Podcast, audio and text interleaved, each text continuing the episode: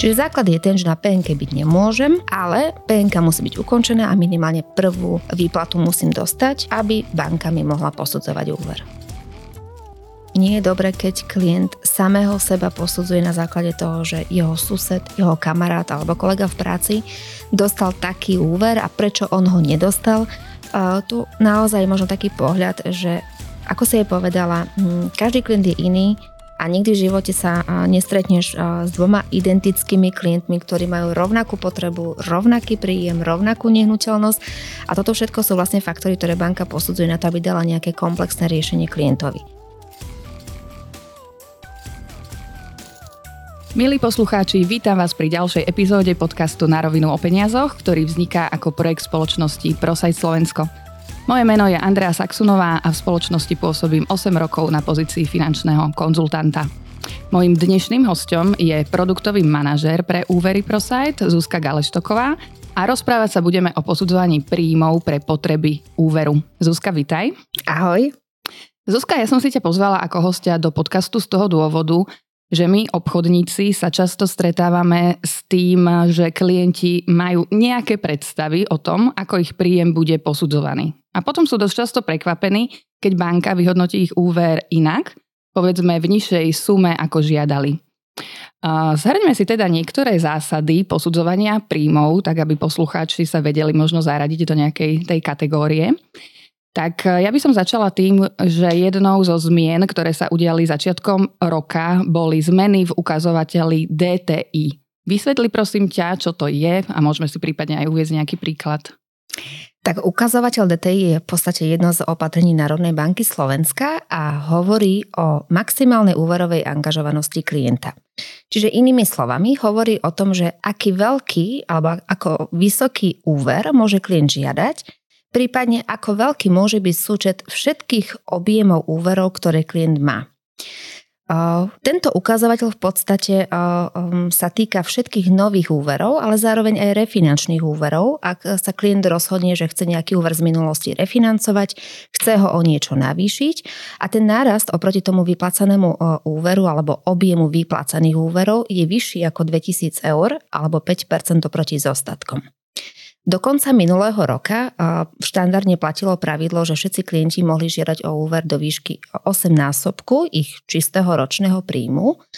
A tým pádom, keď si to dáme na nejakom príklade, keď išlo o klienta, ktorý mal, dajme tomu, príjem 1000 eur v čistom, teda mesačne, mm-hmm. tak za rok teda dáme krát 12, čiže 12 tisíc a 8 násobok tým pádom určoval tú hranicu tej výšky požadovaného úveru 96 tisíc eur ale od 1.1. tohto roka, čiže od roka 2023, Národná banka Slovenska sprísnila toto obmedzenie a dotklo sa to hlavne klientov, ktorí sú starší ako 40 rokov a ktorých tá konečná splatnosť úveru má presiahnuť ich 65. narodeniny. Tým pádom takýto klient, ktorý je starší ako 40 rokov, a teda tá splatnosť presahuje 65. narodeniny, tak tým, že musíme zohľadňovať vstupný a teda aj výstupný vek tohto klienta, tak čím je klient starší, tak tá hranica DTI sa postupne znižuje, každým teda rokom o 0,25 bodu. Čiže keď by som mala 41 rokov, tak moja hranica DTI už bude o 0,25 nižšia, čiže 7,75, keby som mala 42, v tom čase, kedy žiadam o úver, tak už tom teda mám hranicu ako 7,5 DTI. Čiže znova, keď si to povieme na nejakom príklade, tak ak by som mala 45, podľa nariadenia NBSky môžem žiadať o úver do výšky maximálne 6,75 násobku môjho čistého ročného príjmu, čiže znova 1000 eur mám mesačne, krát 12 krát 6,75 a tým pádom mi to určuje hranicu 81 tisíc eur je to dosť menej, mm-hmm. alebo porovnaní s predchádzajúcim rokom v podstate dostanem úver o 15 tisíc eur menej. Týmto pravidlom v podstate sa snažila Národná banka Slovenska zamedzi tomu, aby tí starší klienti sa zbytočne zadlžovali a v podstate na staré kolena boli nutení splácať vysoké úvery. Ale v prípade, pokiaľ ja sa rozhodnem nastaviť splácanie úveru len tak, že do mojej 65 tak v tomto prípade, aj keby som bola staršia ako 40 rokov, sa stále aplikuje tá pôvodná výška DTI 8. Uh-huh. V prípade, ak by na úvere napríklad vystupovali viacerí účastníci, že napríklad mám klienta, ktorý má 30 rokov, rozhodne sa osamostatniť, požadovať nejaký úver, lebo si chce kúpiť byt, ale prizve do úveru napríklad otca, ako nejakého spoludlžníka, a ten otec je asi starší ako 40 rokov, tak v tomto prípade sa tá hranica DTI počíta pre každého jedného účastníka zvlášť a tá celková výška úveru je teda daná súčtom tých dvoch sum, ktoré mi mhm. vyndú.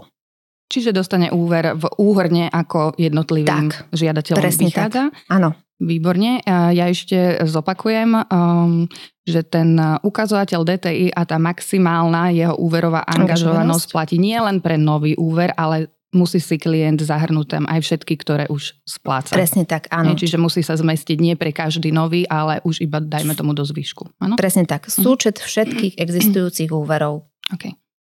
Dobre. Najbežnejším typom na Slovensku príjmu je vlastne príjem zo závislej činnosti, alebo teda to TPP, hej, trvalý pracovný pomer.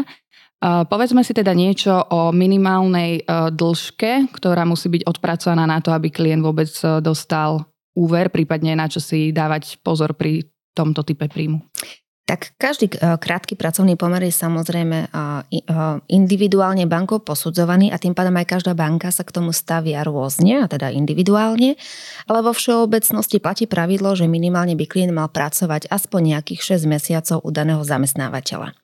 Avšak existuje na slovenskom bankovom trhu jedna banka, môžem asi konkretizovať, a najväčšia banka na Slovensku, ktorá akceptuje príjem už po troch mesiacoch a výhodou tejto banky je to, že dokáže priemerovať výšku mesačnej mzdy klienta len za to reálne obdobie od pracovných mesiacov, čiže 3 mesiace delí troma.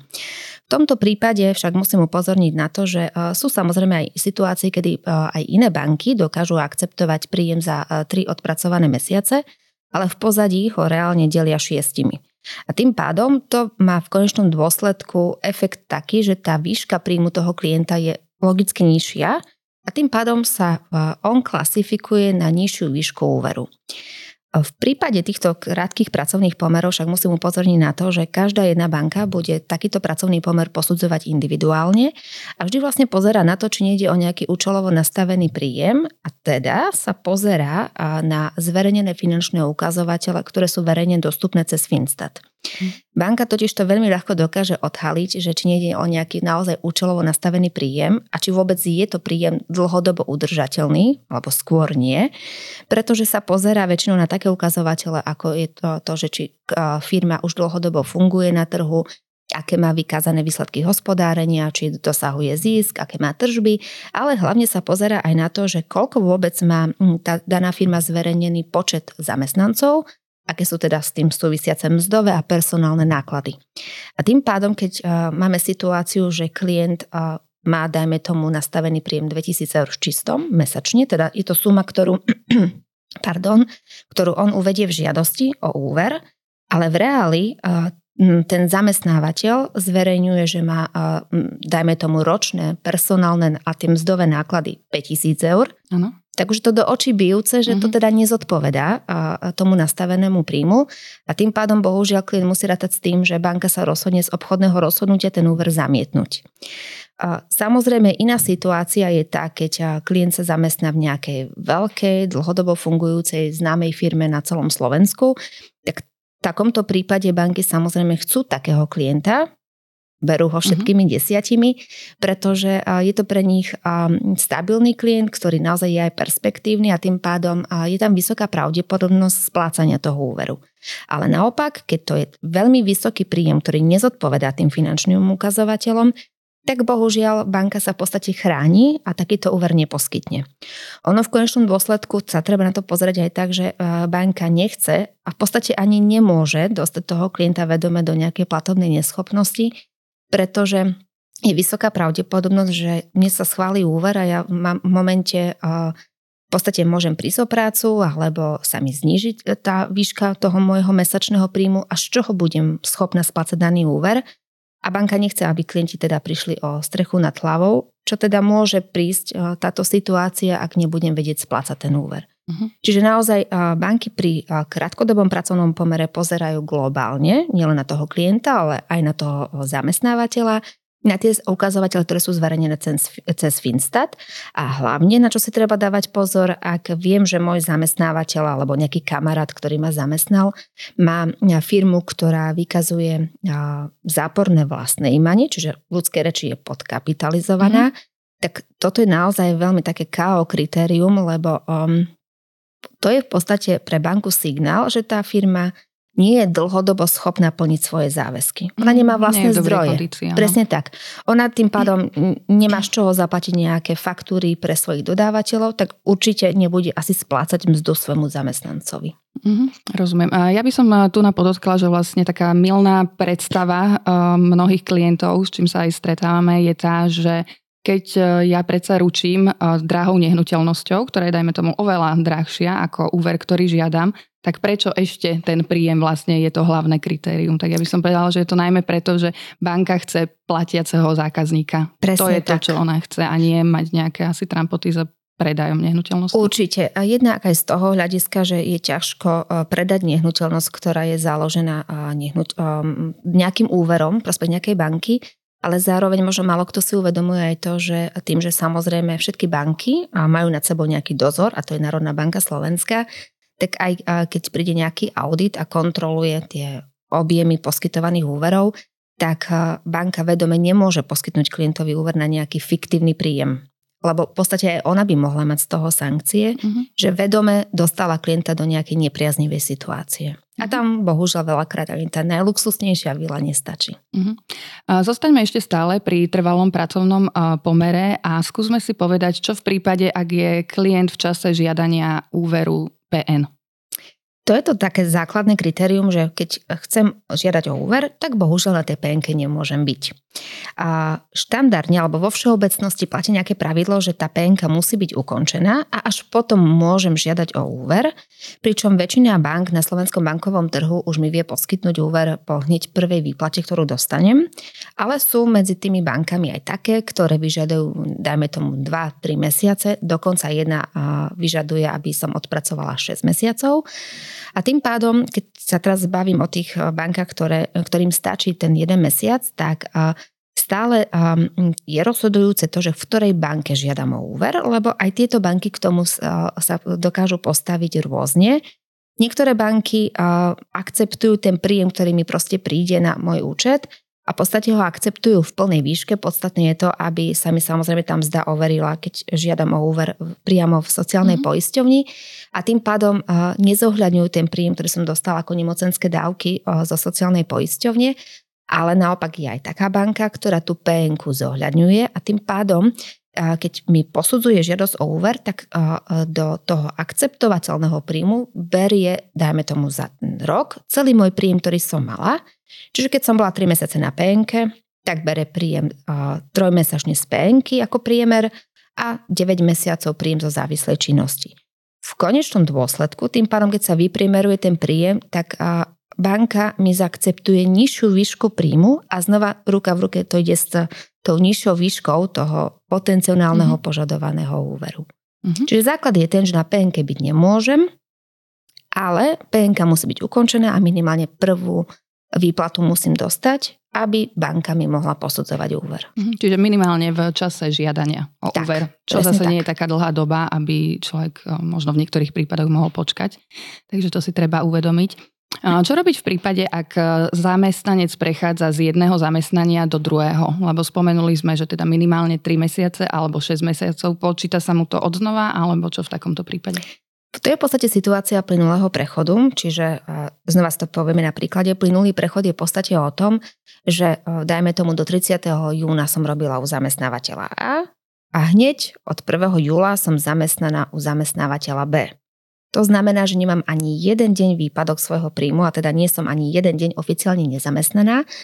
A toto, mm, alebo tento plynulý prechod v podstate väčšina bank akceptuje obdobne alebo posudzuje obdobne ako ten krátkodobý pracovný pomer. To znamená, že 3 mesiace musím byť zamestnaná u daného zamestnávateľa, 3 mesiace musím mať riadne vyplatenú mzdu, ktorá sa mi overuje cez sociálnu poisťovňu.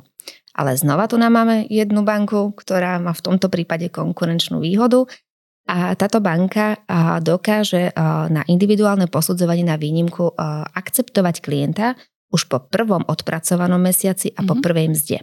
Platí to však iba pre klientov banky, ktorí v podstate dokážu banke preukázať, že mali mzdu od toho predchádzajúceho zamestnávateľa zasielanú priamo na účet k ním a teda aj tá mzda od nového zamestnávateľa tiež ide na účet k ním a v tomto prípade banka vypriemeruje mzdu za posledných 12 mesiacov.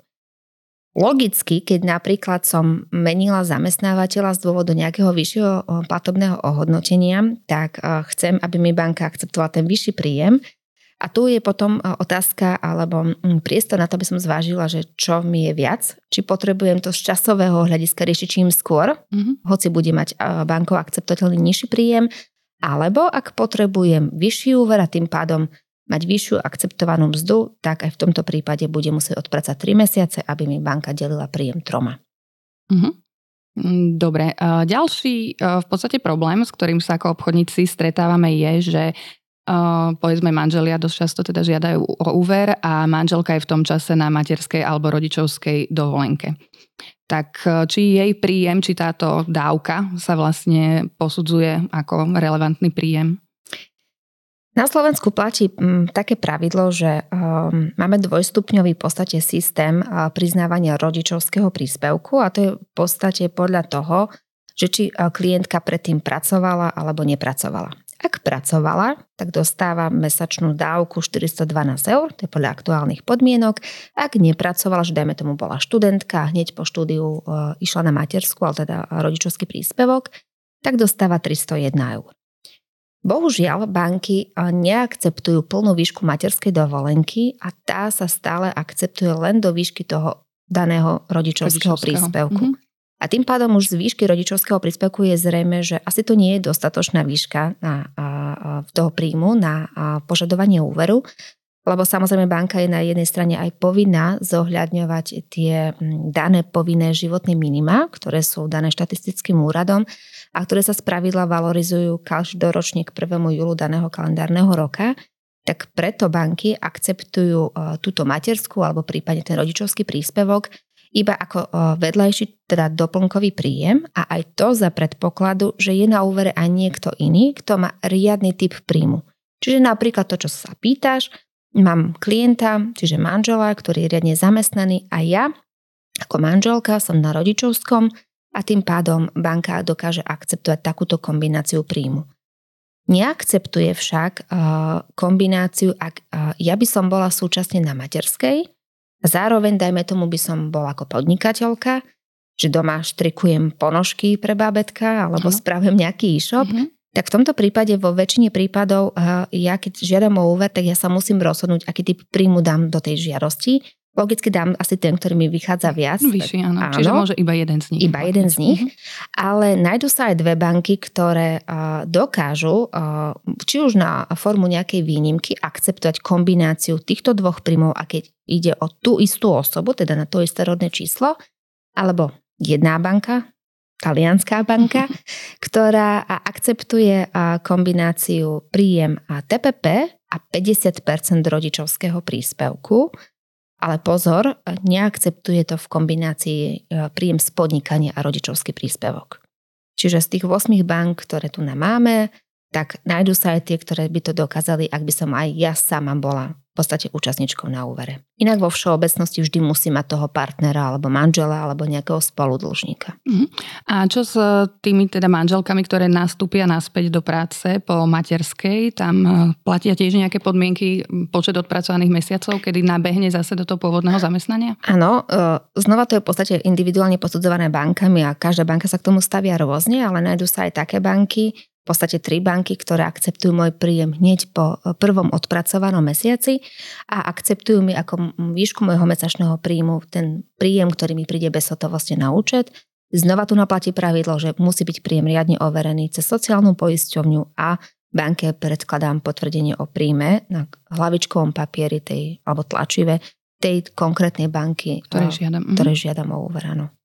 Tak eh, keď sme pri dávkach, ja by som sa presunula eh, ku dôchodcom, lebo uh-huh. aj mhm. dôchodcovia môžu žiadať o úver, respektíve môžu byť spoludlžníci. Tak eh, chcem sa opýtať, či sú akceptované všetky štandardné dôchodky, alebo je to nejako limitované? Tu by som to skôr rozdelila tie dôchodky na nejaké dve základné skupiny. A prvá skupina to sú tie štandardné typy dôchodkov, ako je starobný alebo vyslúhový. Takýto typ dôchodku v podstate všetky banky akceptujú ako hlavný, aj teda jediný príjem hneď v plnej výške. Ale potom to je tá druhá skupina dôchodkov, ako je napríklad invalidný, sirotský a vdovský. A tu na banky sa stávajú k týmto typom dôchodku e, rôzne a tým pádom aj akceptujú rôzne výšky dôchodku, respektíve nie všetky akceptujú všetko. Čiže to by som možno skôr tak tu odpovedala tak, že mm, vám skôr možno poviem nejaké tie odlišnosti alebo výhody tých jednotlivých bank. Takže ak sa bavíme o čiastočných alebo o invalidných dôchodkoch, tak v podstate môžem to tak zosumarizovať, že tá veľká štvorka akceptuje v pohode tento príjem aj ako jediný, teda hlavný. Tie menšie banky to akceptujú len ako vedľajší.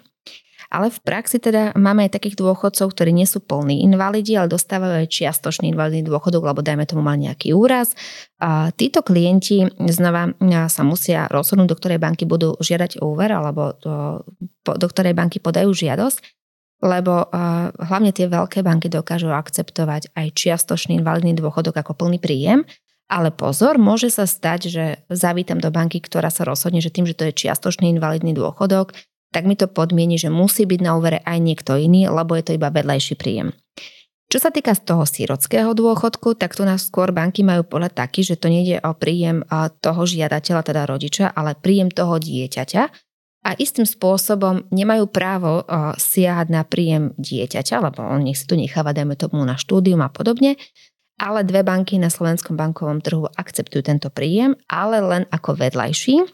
A potom je to ten dolský dôchodok, Môžem to tak zosumarizovať, že pre všetky banky akceptovaný len ako vedľajší, jedna jediná najväčšia banka to akceptuje aj ako jediný hlavný príjem. Mm-hmm. Čiže pohľad na tieto dôchodky je individuálny, ale tu by som skôr možno poukázala alebo upozornila na to, že treba myslieť aj nejak možno dopredu, že keď ja ako klient si prizvem do úveru, dajme tomu rodiča ako spoludlžníka, ktorý už má dôchodkový vek, tak musím rátať s tým, že je vysoká pravdepodobnosť, že mi bude schválená nižšia výška úveru, lebo mm, štandardne banky posudzujú úver alebo konečnú splatnosť toho úveru podľa veku toho najstaršieho účastníka na úvere. Logicky, čím mám kratšiu splatnosť na úvere, tak mi tým pádom vychádza vyššia výška splátky a vyššia výška splátky mi ide ruka v ruke s nižšou výškou toho potenciálneho požadovaného úveru. A zároveň to druhé hľadisko, nesmieme zabúdať na ten ukazovateľ DTI, o ktorom sme mm-hmm. už mhm. dneska hovorili, mm-hmm. že čím je ten klient starší alebo je vyšší jeho vstupný vek a pravdepodobnosť, že sa splatí úver po 65 narodeninách toho, dajme tomu, môjho otca, ktorý je spoludlžník, tak mi to tiež vedie k tomu, že sa mu znižuje DTI, a tým pádom vedie to celkovo k nižšej výške toho objemu poskytnutého úveru. Uh-huh. Mne teraz e, tak za pochodu ešte e, napadla taká myšlienka. E, mnoho čiastočne invalidných dôchodcov má aj nejaké zamestnanie popri tom, že vedia buď uh-huh. na neviem, či aj na plný alebo na nejaký úvezok pracovať.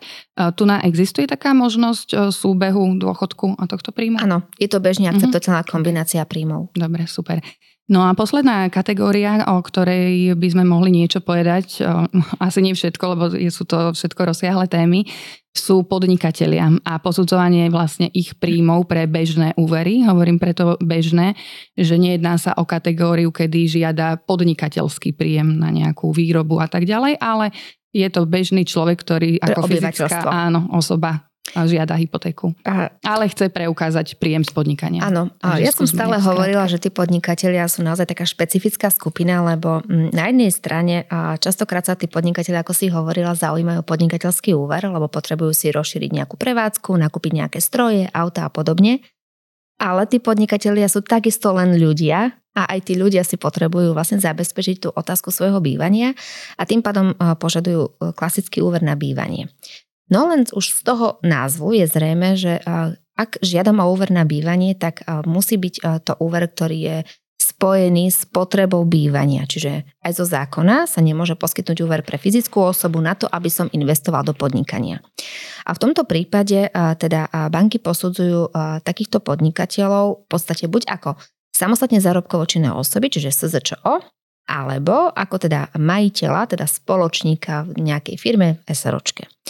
Ak by sme sa na to pozreli z toho pohľadu eh, SZČO, tak eh, štandardne existujú nejaké dve základné formy akceptovania príjmu a to je klasicky z daňového priznania, že základanie minus daň deleno 12, alebo potom na druhej strane eh, sú to banky alebo mm, spôsoby výpočtu, ktoré sa pozerajú na tržby toho daného živnostníka.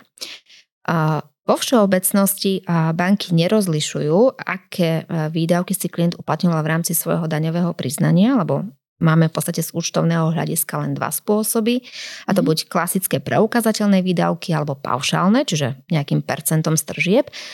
Ale v tomto prípade, ak um, klient, dajme tomu, si uplatňuje paušálne výdavky, tak v tomto prípade uh, naozaj to prvenstvo drží znova tá najväčšia banka, lebo akceptuje najvyššie percento stržieb a tým pádom sa klient klasifikuje na čo najvyššiu výšku úveru. Ak by som mala preukazateľné výdavky, tak potom ideme ďalej po tej stupnici, ako majú banky trhový podiel, tak eh, presne tak, ako majú trhový podiel, tak tak akceptujú najvyššie percentá. A eh, tým pádom um, uh, vyberám z tých možností, ktorá banka mi zaakceptuje čo najviac.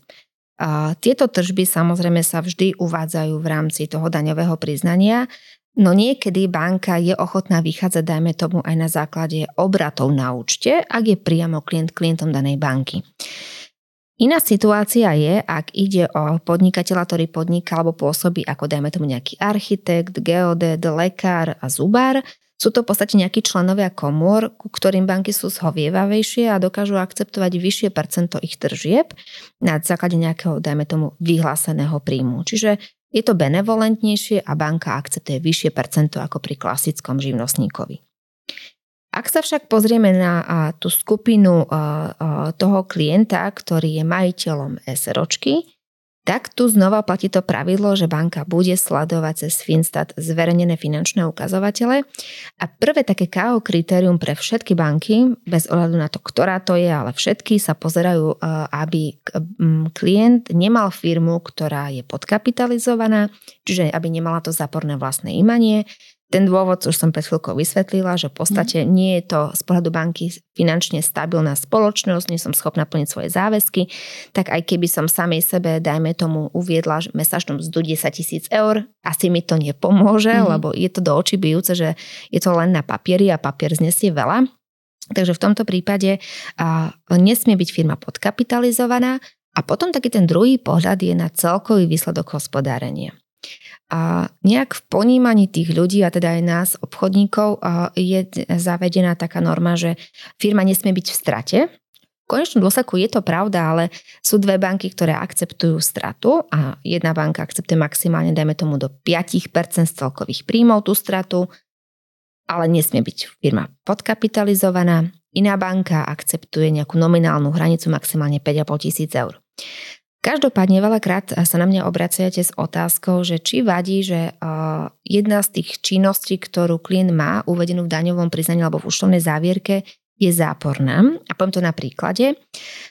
Keďže celkový výsledok hospodárenia sa v podstate skladá z troch čiastkových výsledkov, a to je výsledok hospodárenia z bečnej činnosti, z finančnej a z prevádzkovej, tak nevadí, že jedna z týchto mojich činností je záporná. Na príklade, takom zjednodušením to uvediem, ja ako firma si zoberiem nejaký úver, lebo chcem rozšíriť svoju výrobu, nakúpim nejaké prevádzkové stroje, tým pádom, keďže mám veľký úver, moja finančná činnosť je záporná. Ale tým, že som investovala do výroby, tak naopak moja prevádzková činnosť rastie a tým pádom som v pluse. Podstatné je teda to, ako všetky tieto tri činnosti dokopy fungujú a ako vidieť ten celkový výsledok hospodárenia. Čiže keď čiastkový jeden z týchto troch je v minuse, nevadí. Podstatné je, aby bol kladný výsledok hospodárenia, aby som mala možnosť požadovať úver vo viacerých bankách. No a potom, keď tieto dve základné kritéria splňam, tak potom banky, samozrejme nie každá dokáže akceptovať všetky typy príjmov a všetky spôsoby výpočtu, ale vo všeobecnosti to môžeme zosumarizovať, že buď banka pozera na mm, zisk, ktorý si vyplácam, alebo ktorý oficiálne zverejňujem, alebo znova sa pozera na tržby tej danej spoločnosti. A keďže každá banka má nejaký individuálny pohľad, tak to potom závisí od toho, že do ktorej banky pôjdem a znova sa aj pozerá banka na to, že či ide o klasické nejaké odvetvie uh, mojej firmy, alebo pôsobím, dajme tomu, ako advokát v rámci SROčky. Alebo mám mm-hmm. ako lekár nejakú vlastnú ambulanciu ako SROčka. Čiže aj znova týchto uh, vybraných um, členov komôr, to sú my sme to tak niekedy volali tie veľa vážené profesie, mm. vysoko odbornejšie. A samozrejme banka dokáže individuálne posúdiť a zaakceptovať vyššie objemy príjmov. Výborne. No myslím, že si nám vyčerpávajúco odpovedala na všetky naše otázky. Ja len podotknem ešte, že pri žiadosti o úver e, je každý prípad vždy, vždy iný. Nedá sa preto dopredu povedať, že banka klientov úver vyhodnotí presne tak isto ako pri inom žiadateľovi. My sme zamerne nehovorili o konkrétnych bankách a to aj z dôvodu, že aj tie menia z času na čas podmienky poskytnutia úveru že ak by tento podcast počul niekto o pol roka, nemusela by byť pravda, hej, to, čo by tak. odznelo. Preto vždy odporúčame sa pred návštevou banky poradiť s finančným sprostredkovateľom, ktorý vie aktuálne, ktorá banka má aké podmienky. A treba tiež myslieť na to, myslím, že súhlasíš, že úrok nie je všetko, ale skutočne to, na ktoré konkrétne klientové pomery, keďže sú mnohé, hej, ako bolo spomenuté. Ano mu to kde vyjde alebo koľko percent z jeho príjmu a tak ďalej. Ešte by som rada podotkla, že oblasť tohto finančného sprostredkovania je pre klienta bezplatná, čiže skutočne nemá zmysel, aby klient sám išiel do hoci banky, kde má vedený svoj účet, ale aby sa komplexne poradil s tým finančným sprostredkovateľom. To určite, Aťka, s tebou súhlasím a možno by som ťa aj doplnila o to, že nie je dobre, keď klient samého seba posudzuje na základe toho, že jeho sused, jeho kamarát mm-hmm. alebo kolega v práci dostal taký úver a prečo on ho nedostal. Uh, tu naozaj možno taký pohľad, že ako si jej povedala, každý klient je iný a nikdy v živote sa nestretneš s dvoma identickými klientmi, ktorí majú rovnakú potrebu, rovnaký príjem, rovnakú nehnuteľnosť a toto všetko sú vlastne faktory, ktoré banka posudzuje na to, aby dala nejaké komplexné riešenie klientovi.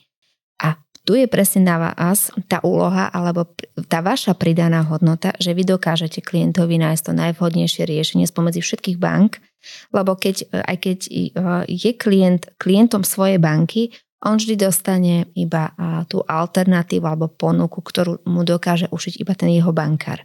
On to nevie porovnať na 100% s možnosťami, ktoré by dostal niekde inde. A naozaj um, asi nikto z nás uh, nemá toľko času na to, aby si chodil od banky k banke a naozaj ani ten náš príjem nie je neobmedzený, čiže je dobré sa obratiť na vás, lebo vy naozaj ste v tom špecialisti a vy už viete, ktorá banka drží si to svoje prvenstvo pri napríklad tomto type príjmu, pri tomto type zabezpečenia a podobne. Uh-huh. Uh, takisto by som podotkla, že e, spolupracujeme vlastne s mnohými vzťahovými manažérmi aj za jednotlivé banky, čiže tá informácia, pokiaľ je nejaký komplikovanejší prípad, sa vie skutočne riešiť na hoci aj tej vyššej bankovej úrovni. Presne tak. Dobre, Zuzka, tak ja ti veľmi pekne ďakujem, že si prijala pozvanie a že si nám všetky tieto veci objasnila. Ďakujem pekne, Ačka, za pozvanie, bolo mi cťou a pevne verím, že viacerí poslucháči, ktorí to uvidia a teda hlavne si to vypočujú, tak si niečo z toho nové odnesú a určite im to pomôže potom v budúcnosti pri riešení ich situácie mhm. bývania. Mm-hmm. Presne tak. Tak, milí poslucháči, ja sa na vás teším opäť na budúce. Dovidenia. Dovidenia.